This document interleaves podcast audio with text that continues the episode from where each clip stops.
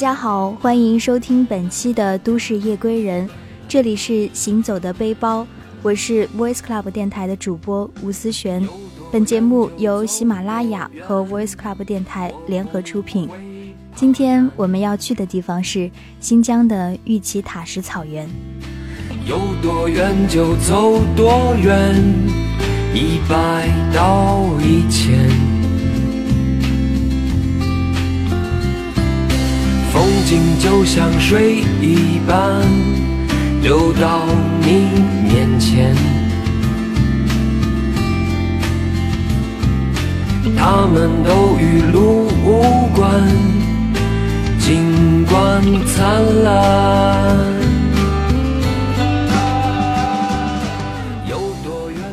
多年前，已有人向我极力推荐新疆西北角乌恰县的玉器塔什草原，理由是说，在碧绿如毯的草原中，有三个巨大突兀的红色石头，格外的醒目。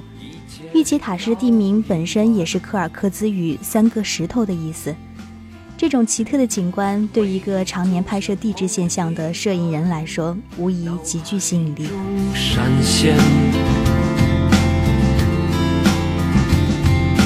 他们都与路无关。二零一三年七月初，阿图什酷暑难耐，私下打听，找到克孜勒苏柯尔克孜自治州公安边防支队，目的是为我的边防通行证上加盖公章和通往乌鲁克恰提，也就是老乌恰边防哨卡上加注名目。这是前往玉奇塔什草原的必经哨卡，只要出具身份证、单位介绍信。和身份证影本，没有几分钟就办妥了。沿着二幺二国道朝乌恰县方向行驶，海拔渐渐的升高，感觉车外已飘逸着凉爽的惬意。公路两旁切割陡峭的岩体断面，裸露着红、白、褐色彩各异的岩层，形成锯齿状的构造现象，仿佛一幅幅神笔之下的抽象画卷。经历数亿万年风雨雕琢的岩体，形似飞禽走兽，造化成一处处魔鬼城的雅丹景观。汽车穿梭在这绵延起伏的自然景观大道，最后落脚在被红色掩体怀抱中的乌恰县。乌恰县位于新疆西部，距塔什有一百公里，距玉器塔什草原有一百六十公里。乌恰是柯尔克孜语中乌鲁克恰提的简称。意为大山沟岔口，因克孜勒河谷在该地分叉成三道沟而得名。克孜勒苏在突厥语中意为红色的河。一九八五年八月二十三日，乌恰县发生了四点七级强烈地震，县城被毁，后改迁在博鲁时重建新城。在县城农贸集市购买了新鲜羊肉及备用十天的蔬菜后，匆匆转入三零九国道。因整条线路都在修建高速公路，三零九国道早已失去原来的面孔，大坑小坑连续不断，一会儿走便道，一会儿又绕行山谷，留下一路烟尘。从乌恰到乌鲁克恰提只有一百公里的里程，却颠簸了五个小时才到达乌鲁克恰提的边防哨卡。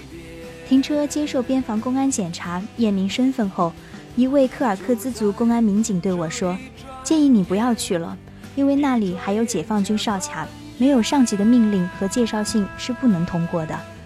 看来玉器塔是真够神秘的，我半信半疑，还是带着一线的希望通过边防哨卡。看了一下手表，已是下午六点，天空乌云密布，车内温度计上显示着屋外气温已降至十摄氏度，这和八小时前在阿图什市三十摄氏度以上有着天壤之别。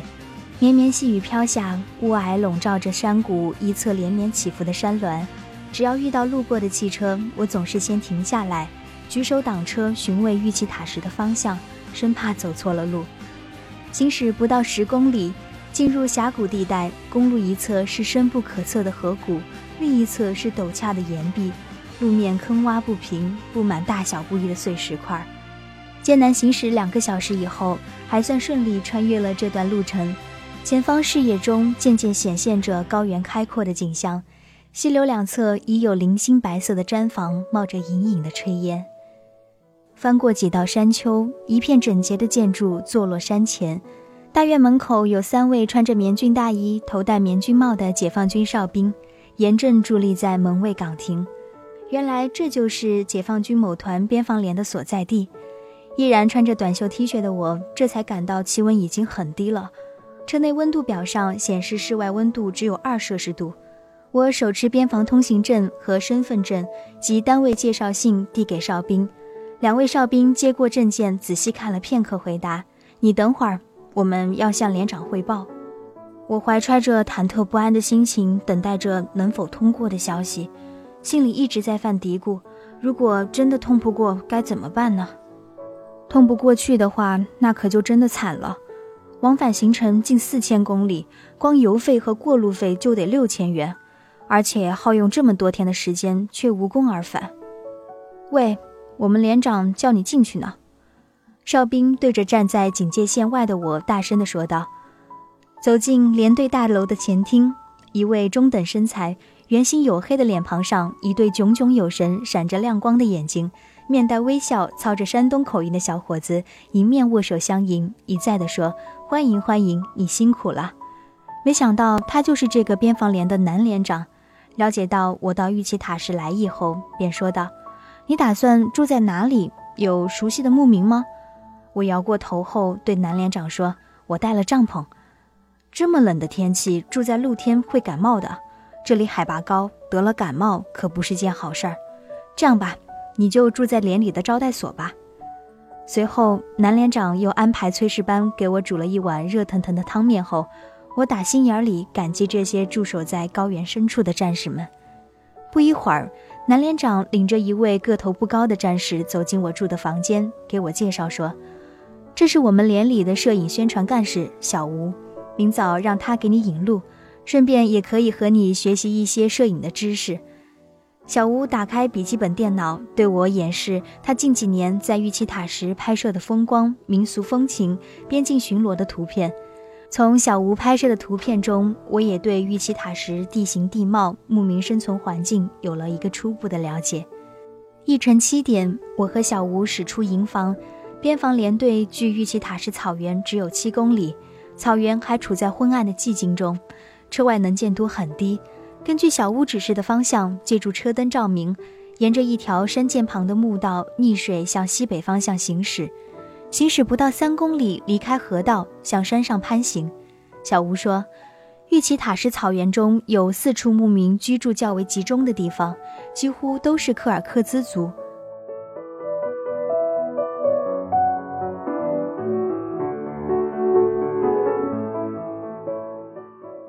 柯尔克孜是突厥语，含义有多种解释。一说是四十的复数，可解释为四十百户，也就是四十个部落。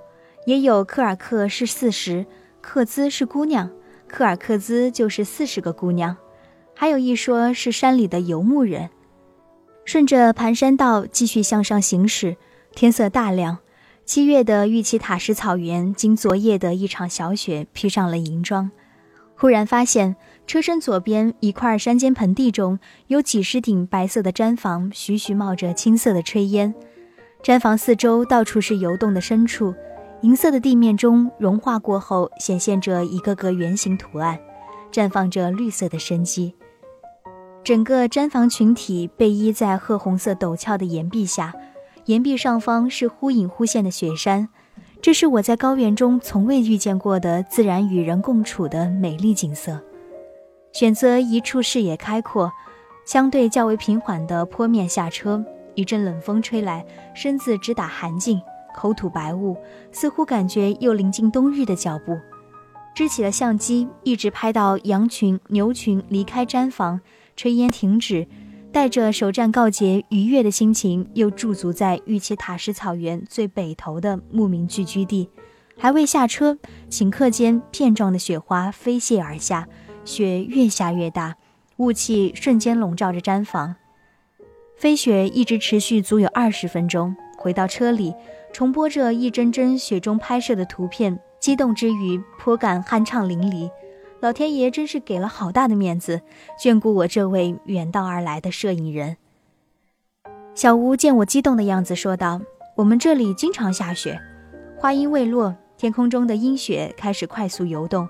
几位柯尔克孜族小伙子凑到车前，向我问这问那，并热情地邀请我去他们的毡房吃饭。这时，又过来一位中年柯尔克孜男子，名字叫做艾莎，是乡里派来的蹲点干部。他得知我到此拍摄的意图后，向我述说着玉器塔什一些基本的情况。这里平均海拔在三千米以上，一般草高十五厘米左右，草质良好，产量高，覆盖度高达八成。大概有十万头牲畜，五千左右的牧民，是新疆西部海拔最高、面积最大的高山牧场。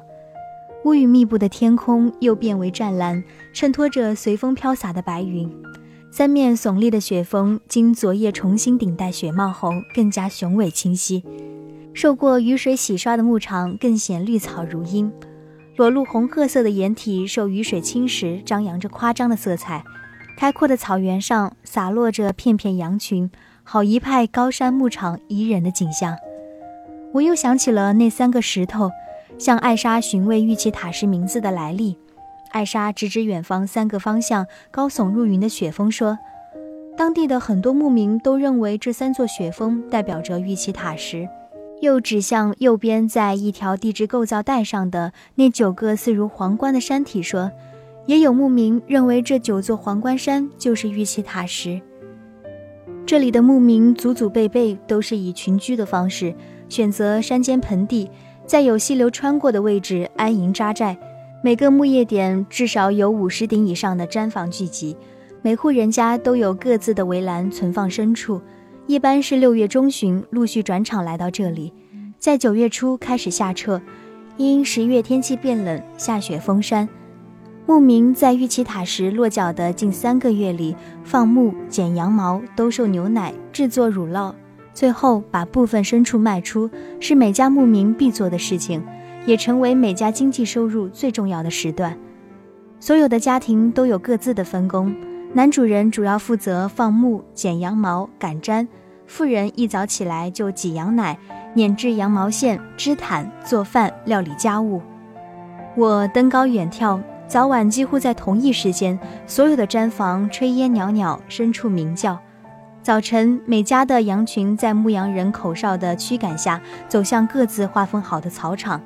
下午，在太阳即将落山前，羊群叫声一片，回荡在草原山谷，最终走进自家的畜牧围栏里。我领略着高山牧场异常热闹的场面，丰富多样的民情风俗，赋予摄影人拍不尽的资源。起初计划在这里拍上两天便可，最终拍了八天还不过瘾。几天拍摄下来，许多牧民老乡都已和我相熟。科尔克孜族牧民都非常的好客，他们见我到来，总是笑着说“雅克西玛”，这是科尔克孜族语问好的意思。还有几位牧民邀请我去他家喝马奶子。中午肚子饿了，就把汽车开到溪流上游，选择一处较为安静的地方，支起灶具，用高压锅蒸米饭，羊肉炒白菜。饭后躺在防潮垫上，在溪流哗啦和鸟鸣声中睡上一觉，那才美呢。记得第四天中午刚睡着不久，一阵急促的啼声把我从睡梦中惊醒。起身环视，只见一侧山坡上几匹枣红色的骏马奔跑而过。接着，溪流下游离我不足五十米的地方，几位牧民把羊赶到河边，抱起一只只绵羊扔向河里，喷涌的水花溅得足有一米多高。两位小孩手持棍棒，在溪流对岸围堵上岸的羊只。牧民把羊扔进河里，一是为了给羊洗澡，二来还可以冲刷掉羊毛中的寄生虫。我没费半点功夫就捕捉到了一个很好的画面，而暗自高兴，真感激惊醒我的那几匹骏马了。八天拍摄的时光很快过去，玉器塔什草原特有的高原风光、热情好客的柯尔克孜族游牧生活及浓郁的高山草原风俗文化，给我留下了难忘的记忆。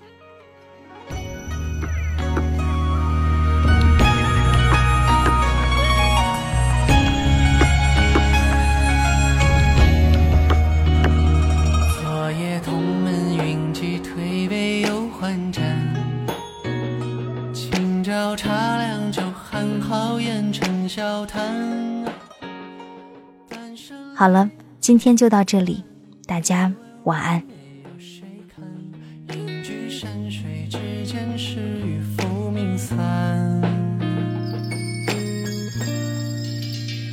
湖畔青石板上一把油。